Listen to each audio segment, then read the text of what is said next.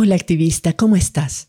Esto es Coaching para Activistas, episodio número 15, y hoy vamos a reflexionar sobre el autocuido. ¿Cuándo una acción de autocuido es real y cuándo la misma acción no lo es? ¿Cuáles son las acciones de autocuido más efectivas? ¿Y cómo diseñar un sistema de autocuido verdadero que beneficie nuestra salud y bienestar a largo plazo y no de forma paliativa? Estás escuchando Coaching para Activistas con Virginia Lacayo, coach, emprendedora, feminista y experta en neurociencia y pensamiento sistémico, quien te compartirá información y herramientas para que puedas conocerte, autogestionarte y lograr los resultados que te propones independientemente de las circunstancias que estén ocurriendo. Todas hacemos algunas cosas para desenchufarnos cuando sentimos que ya no damos más, pero los masajes, las horas frente a la televisión o en las redes sociales, las duchas calientes, los ejercicios extenuantes, nuestras comidas favoritas, los tragos con amigos o amigas y otros gustos que nos damos cuando estamos al borde del colapso pueden parecernos gestos de autocuido, pero en realidad pueden ser acciones que solo refuerzan y justifican hábitos nocivos para nuestra salud física, mental y emocional. Hay una diferencia entre las acciones que hacemos para cuidarnos de forma auténtica, consistente y preventiva y las acciones que hacemos para compensar, entumecernos o reparar daños provocados por el estrés, el miedo, las preocupaciones, el cansancio, el desvelo y otras causas de deterioro físico, mental y emocional. Este episodio es una conversación que tuve con Wendy Matamoro del Fondo Centroamericano de Mujeres y también parte del grupo de la campaña No Estoy Sola. En él te comparto mis reflexiones sobre lo que considero es un verdadero autocuido y algunas recomendaciones para diseñar un sistema de autocuido preventivo, sostenible y eficaz. ¿Qué haces para desconectarte cuando estás estresada, triste, molesta, cansada?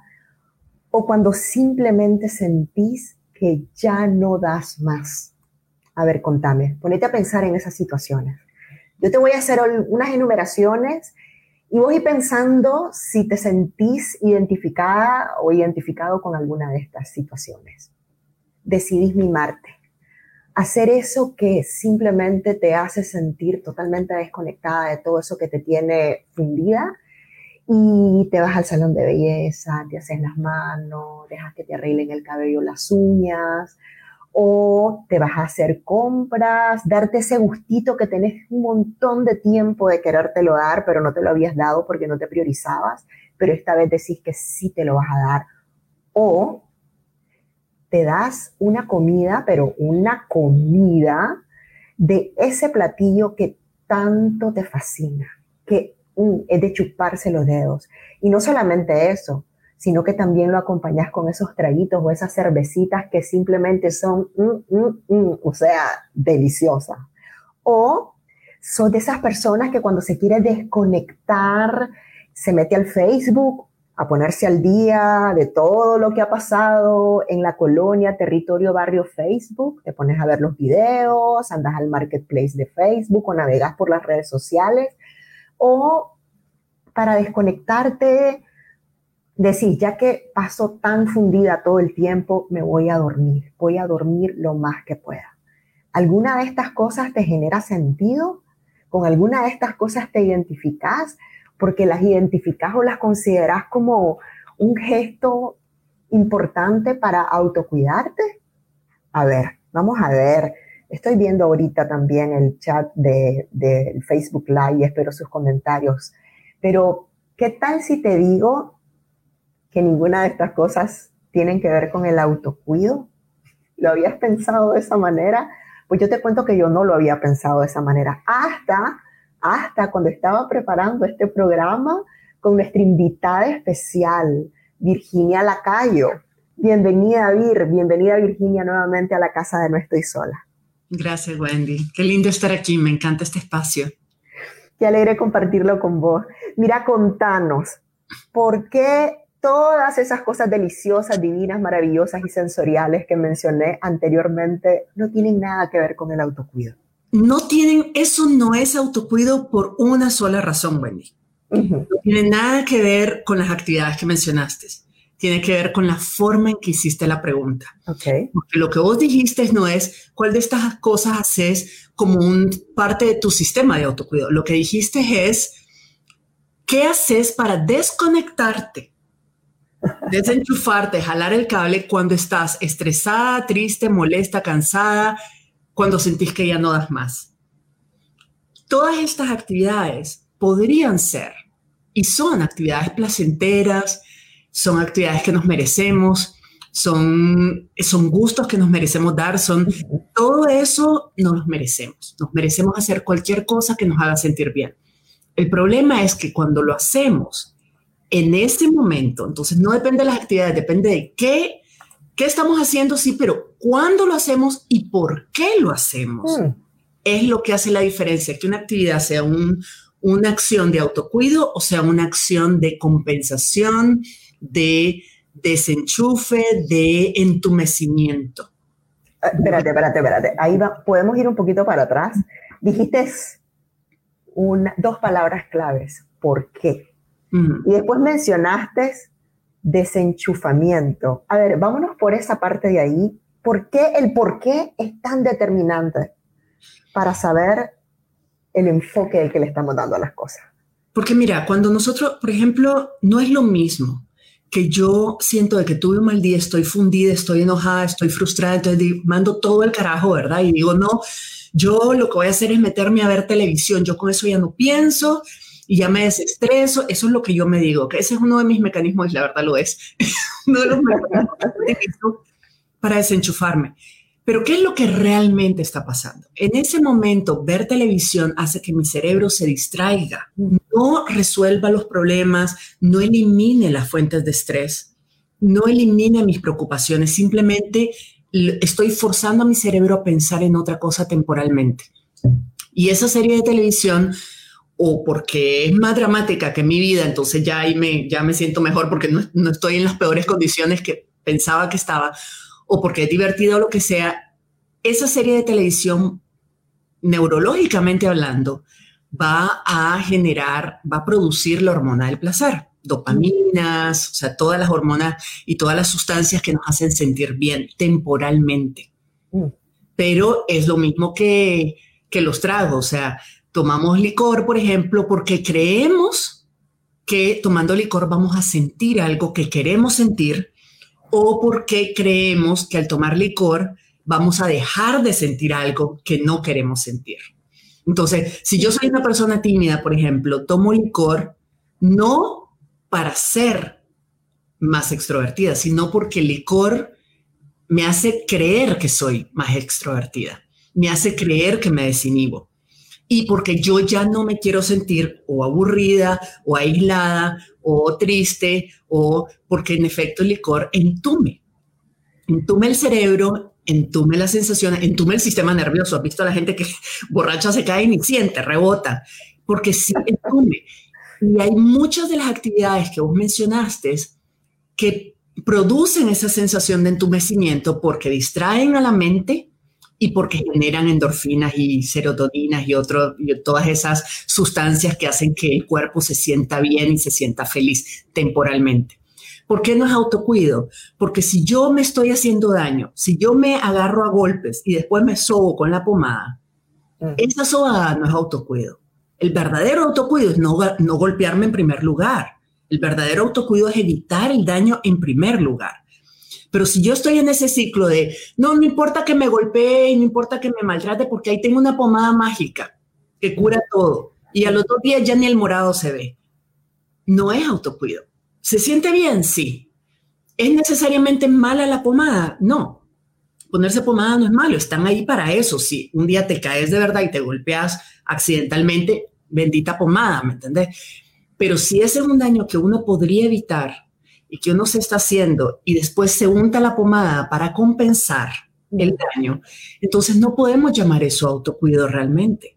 Podemos llamarlo mecanismos de compensación, podemos llamarlo mecanismos de rescate, podemos llamarlo reparar el daño, pero no es, a mí, desde mi perspectiva, no es un autocuido ni sostenible ni verdadero, porque lo que hacemos, mira el riesgo, Cuando hacemos esto y lo hacemos de manera regular, nos llevamos a unos niveles de estrés y de angustia y de preocupación y de depresión y de quemarnos los cables porque nos malmatamos trabajando, porque no nos priorizamos, porque no dormimos, no comemos, o sea, nos lastimamos de esa forma por mucho tiempo después pasamos dos días durmiendo para compensar o para no pensar o para desenchufarnos o porque el cerebro se nos apaga. Llega un momento en que el cerebro se te apaga también, se desenchufa solo.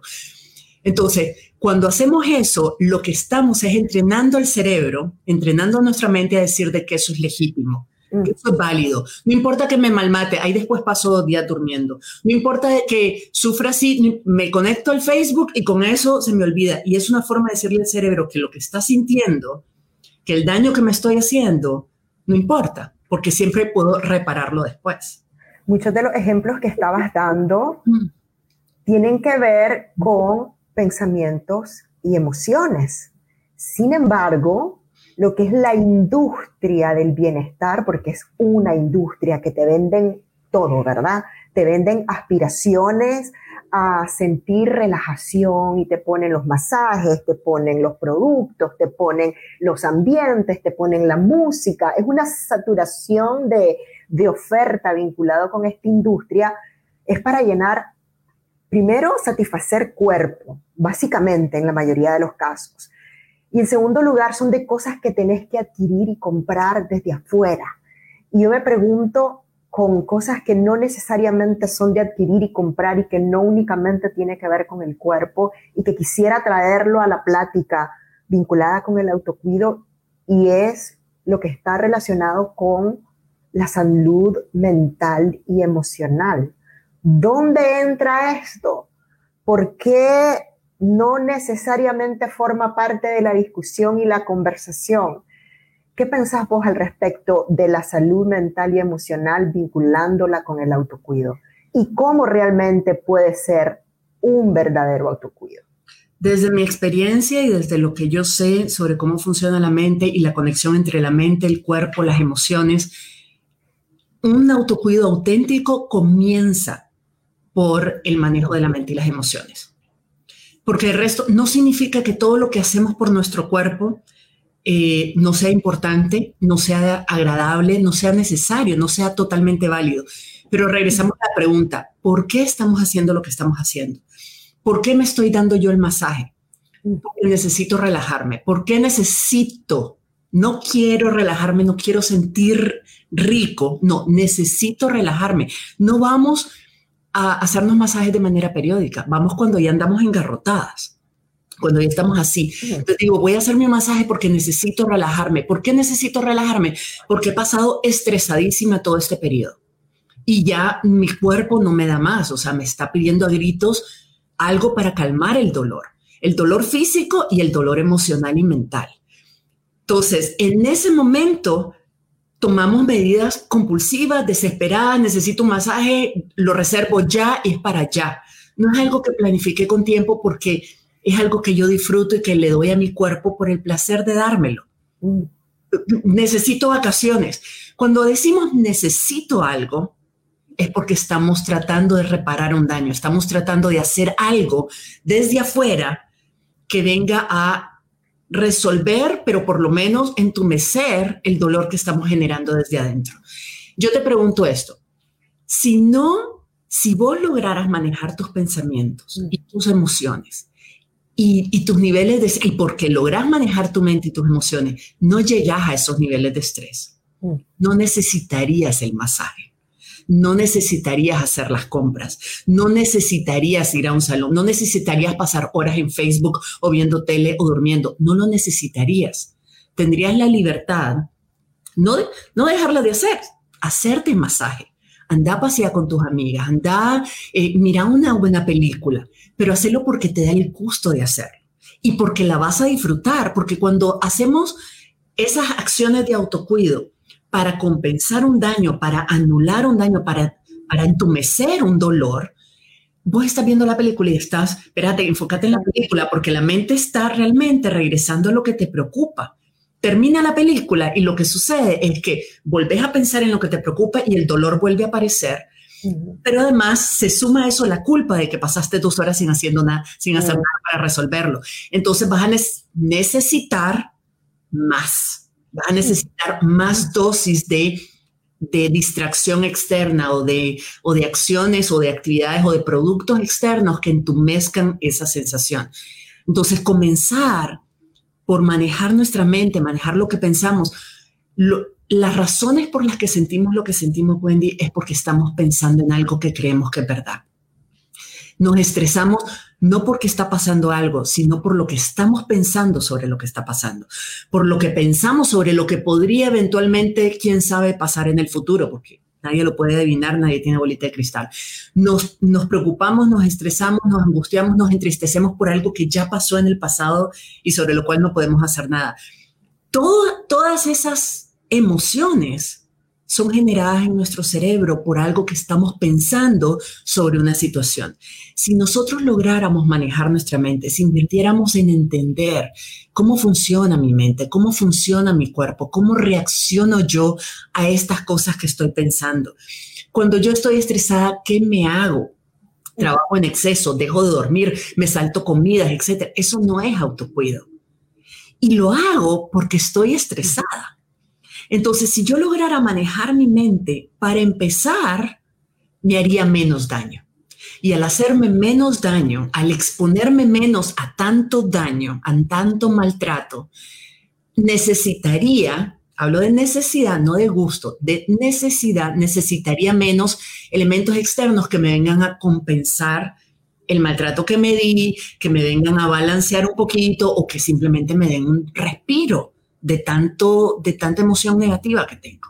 Vir, em, quisiera que nos detuviéramos ahí, porque en la medida que te escuchaba hablar, solo se me saltaba a la mente las creencias. Y lo que te quiero preguntar tiene que ver con las personas, pero principalmente con las mujeres.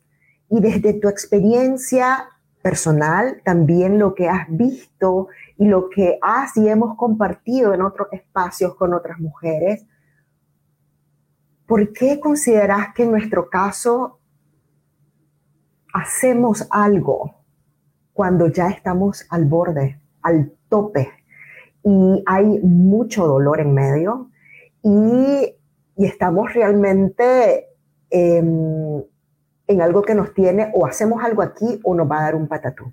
O sea, llegamos a ese nivel de extremo, principalmente las mujeres, y al escucharte vinieron esas creencias que están tan fundadas, tan arraigadas e incluso tan celebradas en nuestra sociedad como el sacrificio, como la entrega total, como estás para los demás, eso significa estás anulada y vas a existir en la medida que otros te vean, te reconozcan y te validen. Eso significa dejarte en el camino para que otros le den sentido a tu vida. Quisiera que lo trajéramos para acá porque es impresionante cómo en nosotras las mujeres eso está súper arraigado, sin importar tu edad, tu procedencia, tus condiciones económicas. O sea, eso es un continuum en el caso de nosotras las mujeres.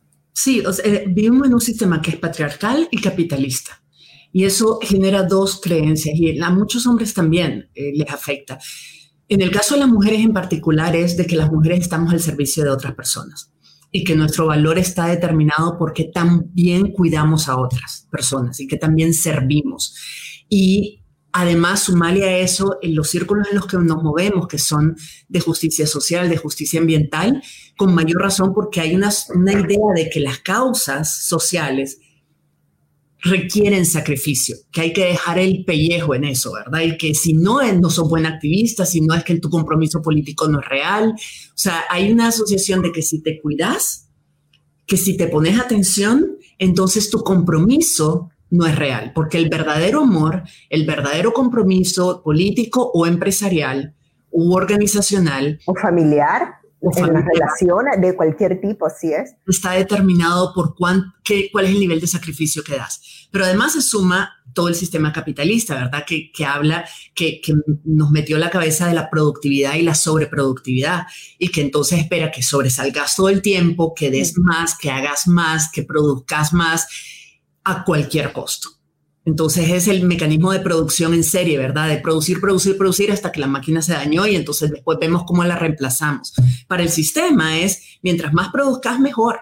No importa si sos, sos reemplazable. Y nosotras todas nos creemos esas historias y todas asumimos de que si soy fuerte, aguanto.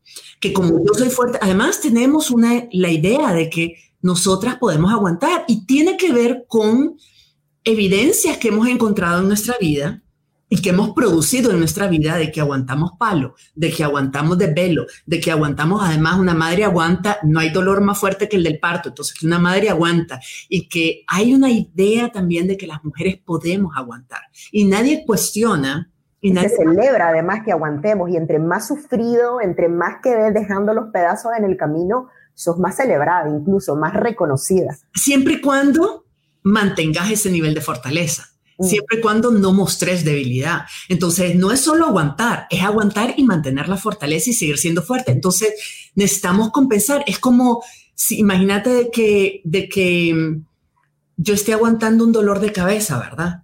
En vez de, eso es lo que sucede. Digamos que me da un dolor de cabeza muy fuerte y me da un dolor de cabeza porque he pasado en servicio a otros todo el día que yo no he descansado, no he dormido bien y además no estoy tomando agua, por ejemplo. Entonces la deshidratación y el desvelo me provocan un dolor de cabeza que es totalmente legítimo. El cuerpo te manda la señal y te dice, aquí hay algo malo que tenés que poner atención. Pero como yo soy fuerte como yo soy, y yo aguanto todo y yo puedo y todavía falta un montón de cosas que hacer y hasta medianoche no me puedo ni sentar porque todavía hay miles de cosas que hacer en el trabajo y en la casa y etcétera entonces yo aguanto. Y eso podemos pasarnos quejando todo el tiempo. Mira qué contradictorio es. Sí, yo por ustedes no, no, no hago nada, ni me he cuidado, ni un vaso de agua he tomado. En vez de parar y tomarme el vaso de agua o parar y descansar un momento, me paso quejando todo el tiempo para mostrar de que yo soy fuerte porque eso es lo que creo que se espera de mí. El problema es de que ese aguante terminamos al medianoche empastillándonos. Nos tomamos un dos, tres acetaminofén para quitarnos el síntoma del dolor. A la mañana siguiente no entendemos por qué amanecemos con dolor de cabeza otra vez y pasamos días con dolor de cabeza aguantando. Entonces está por un lado es, yo aguanto ese dolor en lugar de curarlo, en lugar de quitarlo, y si ya no lo aguanto, entonces me lo, me lo quito de manera rápida y de manera compulsiva, es decir, par de pastillas y sigamos en lo que estábamos. En lugar de preguntarme de dónde viene el dolor en primer lugar y trabajar la causa. Trabajar la causa, evitar un dolor de cabeza, evitar esos dolores crónicos es autocuido. Empastillarse cuando ya los tenés sabiendo de que lo que está produciendo el dolor es tu propio comportamiento, no es autocuido. ¿Qué necesito para estar bien consistentemente? Pero esta pregunta me lleva a una pregunta que es un paso para atrás. Para yo poder contestar esta pregunta, yo necesito conocerme, yo necesito saber. Entonces, ¿qué preguntas podemos empezarnos a hacer para ir quitándole las capas a la cebolla y poder ir al fondo y poder primero darme cuenta qué es lo que yo realmente necesito para estar bien? Uno, poder entender por qué estoy haciendo lo que estoy haciendo y cómo lo estoy haciendo. Mira, solo porque no quiero, o sea, yo por lo menos como coach trato de hacer las cosas lo más simple posible para la gente, porque si no siento como, ah, bueno, primero tengo que sacar la maestría en mí misma, ¿verdad? Y entenderme bien y hasta entonces me empiezo a cuidar. Y las cosas se van aprendiendo haciendo, aprendiendo en el camino, y vamos en ensayo de error. Puedes empezar con algo tan simple como observarte hoy y decir, ¿cómo me siento hoy? ¿Cómo he pasado el día de hoy? Y luego pensar, ¿qué he hecho el día de hoy? Para cuidarme o que no he hecho para cuidarme. Por ejemplo, ¿cómo dormí? ¿Cómo dormí anoche? He tomado agua hoy, hice alguna actividad física, me moví, me levanté mi asiento y caminé en el, en el cuarto, me entendés varias veces. Por último, es preguntarte qué estoy haciendo que en general creo que podría beneficiarme, qué hice hoy. Si me siento bien, preguntarme también, qué pasó hoy, qué he hecho hoy, qué he pensado hoy, qué he sentido hoy y qué he hecho hoy que me permiten sentirme así de bien. ¿Cómo puedo hacer esto consistente? ¿Cómo puedo repetirlo varias veces? E ir como observándose con curiosidad, sin juicio, sino decir, ajá, que, fíjate que hoy me sentí mejor que ayer. Ah, pero es que anoche dormí bien. Hoy me, me, me, dediqué, ya ni siquiera hablemos de meditar o tal vez hacerse coaching, que para mí es lo que yo hago, es lo que a mí me funciona mejor que nada en el mundo. Yo empiezo por mi salud mental, eso me produce una salud emocional y de ahí el resto cae por su propio peso, porque empiezo a quererme, empiezo a apreciarme, empiezo a amarme más y desde el amor uno se cuida naturalmente, porque uno cuida a quien ama. Convertirnos en observadoras y observadores de nosotros mismos sin juicio, ¿verdad? Sin esa crítica, sin esa condena, simplemente verlo con esa curiosidad que podría tener una niña o un niño cuando está viendo por primera vez un globo rojo. O sea, o como que estuvieras tratando de entender a una persona que te, te llama la atención y te intriga y decir, pero ¿por qué hace eso? ¿Y qué está pensando? ¿Y qué está sintiendo? Y mira, qué raro, cada vez que siente así reacciona de esta manera. Y, por ejemplo, si yo tengo momentos en que necesito, yo digo, necesito azúcar, mi cuerpo me está, el cuerpo no te puede pedir azúcar porque es tóxica, el cuerpo no te va a pedir algo que no le haga, que no le haga bien. El cuerpo no la pide, pero la mente la pide. Porque el azúcar es una droga para la mente que se siente bien, te dispara la endorfinas entonces es, la sensación de bienestar, como el alcohol, te dispara las endorfinas, sensación de bienestar. Entonces el cerebro dice, yo quiero más de eso que me diste la vez pasada, de eso quiero.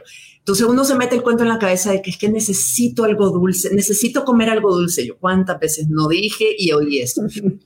y entonces en vez de, de, tratarme mal y qué barbaridad, y por eso estás como estás y todo eso, decir, si me lo voy a comer, me lo comí. Y si me lo comí, ya me lo comí. Pero en ese momento a lo mejor parar y decir, ok, qué interesante, yo por qué dije que necesitaba azúcar. Si, si no es cierto que el cuerpo necesita azúcar, el cuerpo no necesita ver televisión, el cuerpo no necesita alcohol. Si yo, o el cigarro, o lo que sea, si yo me dije eso, ¿qué era realmente lo que estaba pensando? ¿Qué era lo que creí que iba a sentir? Cuando hiciera eso? ¿O qué creí que iba a dejar de sentir, que es más mm. probable cuando hiciera eso? Ah, es que voy a, estoy comiendo porque estoy aburrida, estoy viendo tele porque estoy estresada, estoy preocupada y no quiero pensar. Cuando hacemos algo porque queremos dejar algo, dejar de pensar o sentir algo, esa actividad no nos va a generar un bienestar consistente porque es paliativa, es una actividad que yo hago compulsivamente en el momento para anestesiarme. Pero la misma actividad, si yo digo, no, yo estoy haciendo esto porque me hace sentir bien. Y a lo mejor la actividad no es tan placentera. A no, no, no todas las personas nos gusta hacer ejercicio, pero algunas lo hacemos o por lo menos buscamos cómo ponernos activa porque yo sé que después que lo hice me siento en la gloria, mi cuerpo se siente en la gloria. Entonces, estoy haciendo cosas, este es un autocuido, digo, yo hago cosas que mi mente, mi cuerpo, mi alma, mi corazón se va, va a agradecerme. Y esta es una pregunta que te puedes hacer, decir, ¿me voy a agradecer yo esto después? Quería... Nunca cuando actuamos no por autocuido, sino de manera compulsiva para evitar una emoción, agradecemos la actividad. ¿Cómo podemos desarrollar una estrategia de autocuido que realmente nos cuide? Eh, pues lo que estábamos hablando es, observarnos para entender, observarnos como, como observaríamos a una, a, nuestras hijas o a nuestros hijos o a una persona que nos intriga, sabes, con curiosidad decir, fíjate que he notado, o a una buena amiga. nosotras con las amigas detectamos cosas y decir, mira, yo he visto que vos cada vez que tal, haces tal cosa. Cada vez que pasa esto, este es tu, por aquí va vos, estas son tus reacciones típicas. Y lo decimos sin juzgar necesariamente, le decimos como observación. Fíjate que he notado esto. Y eso le da elementos a la amiga para decidir si quiere seguir reaccionando así o no. Entonces, nosotras cuando nos decimos eso, decimos, yo he notado que cada vez que estoy aburrida, me voy directo a la refri. verdad Ahora ya no saco nada de la refri, pero todavía tengo la maña de abrirla, Porque por puro maña. Entonces, observar y decir qué interesante, yo qué ando buscando y qué voy a hacer y, y, empiezo, a, partir de ahí puedo tomar decisión. Yo he notado, pero de manera muy consistente, yo ya sé que eso es regla, que si yo no duermo, no funciono bien. Entonces, si yo no duermo, lo que hago el día siguiente es ver qué puedo hacer para ayudarme a manejar el día que yo ya sé que va a ser más retador para mí. Pero también esa noche me acuesto más temprano para recuperar el balance. Entonces, un sistema de autocuido efectivo es un sistema que parte, primero, que es planificado. Hago las cosas con tiempo, las estoy planificando. Me doy el gusto que me doy, me puedo hacer los masajes, puedo comer, puedo correr, puedo ir a fiestar con las amigas. Todo lo que vos dijiste al inicio lo puedo hacer. No es lo mismo que yo lo planifique, yo diga, lo voy a hacer porque es parte de los gustos que yo me doy de manera consistente y que eso me permite sentir balancear, no estoy todo el tiempo trabajando, me estoy dando gustos. No lo estoy haciendo de manera compulsiva, lo estoy haciendo planificada y cuando lo estoy haciendo lo estoy disfrutando. No estoy de, ay, apurémonos a emborracharnos para que se me quite esta, estas ideas locas que ando en la cabeza. No estoy en ese plan, estoy tranquila, disfrutando el momento porque lo planeé y planeé disfrutarlo algunas de las cosas que, dijiste, perdón, Bit, eh, que, me, que me encantaron y ahorita se me viene es cuando somos observadoras de nosotras mismas, es decir, no solamente que los, em, los pensamientos nos lleven como palometas, ¿verdad? Sino que empezar a observar los pensamientos y, y, y observarnos y también preguntarnos cuando estoy pensando determinadas cosas, ¿qué siento? Y cuando estoy sintiendo eso con relación a lo que estoy pensando, ¿qué hago? Así es. Y entonces es empezar a, es casi como llevar un diario de conciencia de nosotras mismas. Y es realmente increíble porque nos va dando pistas. Es como ir dejando granitos de pistas para ir hilando. Generalmente cuando me siento así es porque tal vez estoy pensando este tipo de cosas y cuando estoy pensando eso y estoy sintiendo eso, me da por hacer tal cosa que yo podría llegar a pensar que lo hago porque me sienta bien, pero es quizás porque estoy tratando de compensar, desconectarme, entunecerme, no queriendo ver algo que me está lastimando, por ejemplo. Y también yo quisiera rescatar, porque sí quiero rescatar todas estas acciones de autocuido que no implican plata, por decirlo así, y no estoy diciendo que estoy negando las que implican recursos económicos, pero que son cosas tan valiosas, por lo menos para mí, como poder tener esas pláticas ricas con mis amigas, podernos conectar, hablar, decir cómo nos sentimos, poder encontrarnos, ya que no estamos muchas y ahora con COVID quizá no te puedes ver, pero poder tener esas conversaciones interminables que son tan divinas y tan sanadoras y hay muchísimas maneras de, de llenarnos, de generarnos alegría, de ayudarnos a drenar todas esas cosas que quizás estamos sintiendo y nos tienen asfixiadas que no requieren recursos económicos para poderlas vivir y poderlas hacer. Y yo voy a agregar dos más. Eh, primero, acariciarte. O sea, cuando te estás vistiendo, cuando te estás bañando, tratarte, acariciarte y tocarte a vos misma como lo harías con la una persona que realmente amas. Porque el cuerpo, es defecto, podemos a través del cuerpo también autocuidarnos. O sea, es, es lo que ingerimos todo lo que consumimos nos afecta para bien o para mal. Y el consumo también es sensorial. Entonces, es eh, una forma de autocuido es cuando te estás vistiendo, cuando te estás viendo en el espejo, decirte cosas lindas, decirte verdades bonitas, o sea, cosas que, decirte las verdades, pero las que vale la pena decirte. No las otras que decimos que son verdades y que son puras, puras ideas que tenemos. Decirte cosas lindas, acariciarte, bañarte y realmente sentir de que estás limpiando, de que estás purificando, tomar agua y sentir que te estás refrescando, o sea, poder tener, hacer cosas que puedes estar lavando los trastes y estar en silencio. Puedes concentrarte solo en lavar los trastes y decir, por los cinco minutos que voy a lavar los trastes me voy a concentrar en sentir la esponja. Son formas de meditar, no necesitas ser experto ni tener aplicaciones de meditación, ni ir a, ni ir a cursos de budismo, ni, o sea, puedes simplemente eh, meditarse, meditar es enfocarse en lo que estás haciendo únicamente. Y eso le va a dar un tremendo respiro a la mente. Tremendo. Algunos no podemos, nadie en realidad puede poner en blanco la mente. Como no se puede. así La mente está diseñada para producir pensamientos 24 horas al día.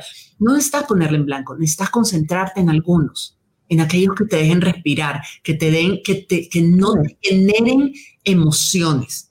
Dijiste, corazón. dijiste algo clave, Vir, y que muchas veces se nos olvida, respirar. Vos decís, claro, respiro todo el tiempo, si no ya estaría muerta. No, pero ¿cuántas veces nos detenemos y tomando en cuenta lo que vos estás hablando de una conciencia plena en el momento presente, de simplemente cerrar los ojos y eh, inhalar profundamente, exhalar profundamente, cinco veces que lo hagas totalmente consciente de que lo estás haciendo y te lo juro que la cosa cambia. Es sencillo, no necesitas una aplicación, respiras, inhalas por cuatro segundos, retenés cuatro segundos, exhalas cuatro segundos. Cuatro, cuatro, cuatro. Es fácil de recordar y hacer eso diez veces que lo hagas todo, tu mente, tus emociones y tu cuerpo van a sentir el efecto inmediato. Tal vez no va a ser toda la respuesta, pero el paso básico, recontrabásico para empezar a dejar de creer en algo que he creído tan consistentemente y tan enraizadamente durante toda mi vida. ¿Cuál es? ¿Por dónde tengo que comenzar? Identificarla, la creencia, qué es exactamente lo que estoy pensando y luego cuestionarla en el momento en que vos te cuestionas y le decís, pero si eso no es verdad, vos porque estás tan obsesionada creyéndolo.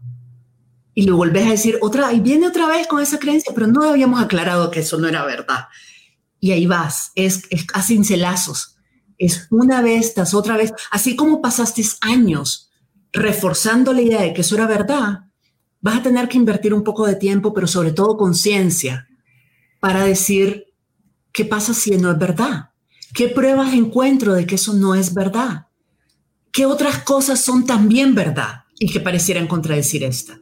Y ahí es donde la, creencia se va debilitando, la vas, la vas llenando de poros, digamos. Llega un momento en que se desbarata, se deshace, pero es a niveles de conciencia, de, de tomar, de, de identificarla, sacarla de tu mente, ponerla por escrito y mirarla como un objeto y ahí le vas dando la gota china, ¿verdad? Hasta que hace el hoyo en la piedra a punta de una gotita de agua. Espero que te haya gustado este episodio y te hayas puesto a reflexionar sobre las medidas de autocuido que has estado tomando hasta ahora. Puedes compartirme tus reflexiones a través de mis redes sociales o por correo electrónico. Me encantaría escucharte. Si quieres saber más sobre este tema, te invito también a escuchar el episodio número 14 que habla sobre las distintas formas en que nos abusamos a nosotras mismas. Y si quieres aprender herramientas de autocuido efectivas y poder aplicarlas en todas las áreas de tu vida, te invito a registrarte en mi programa Autocoaching para Activistas. Las inscripciones están abiertas hasta el 4 de junio del 2021 y puedes hacerlo visitando mi página web virginialacayo.com pleca activista. Te espero por allá y nos escuchamos en la próxima. Si te gustó este episodio, dale like, suscríbete para no perderte el próximo y compártelo con otras activistas, por aquello del buen karma.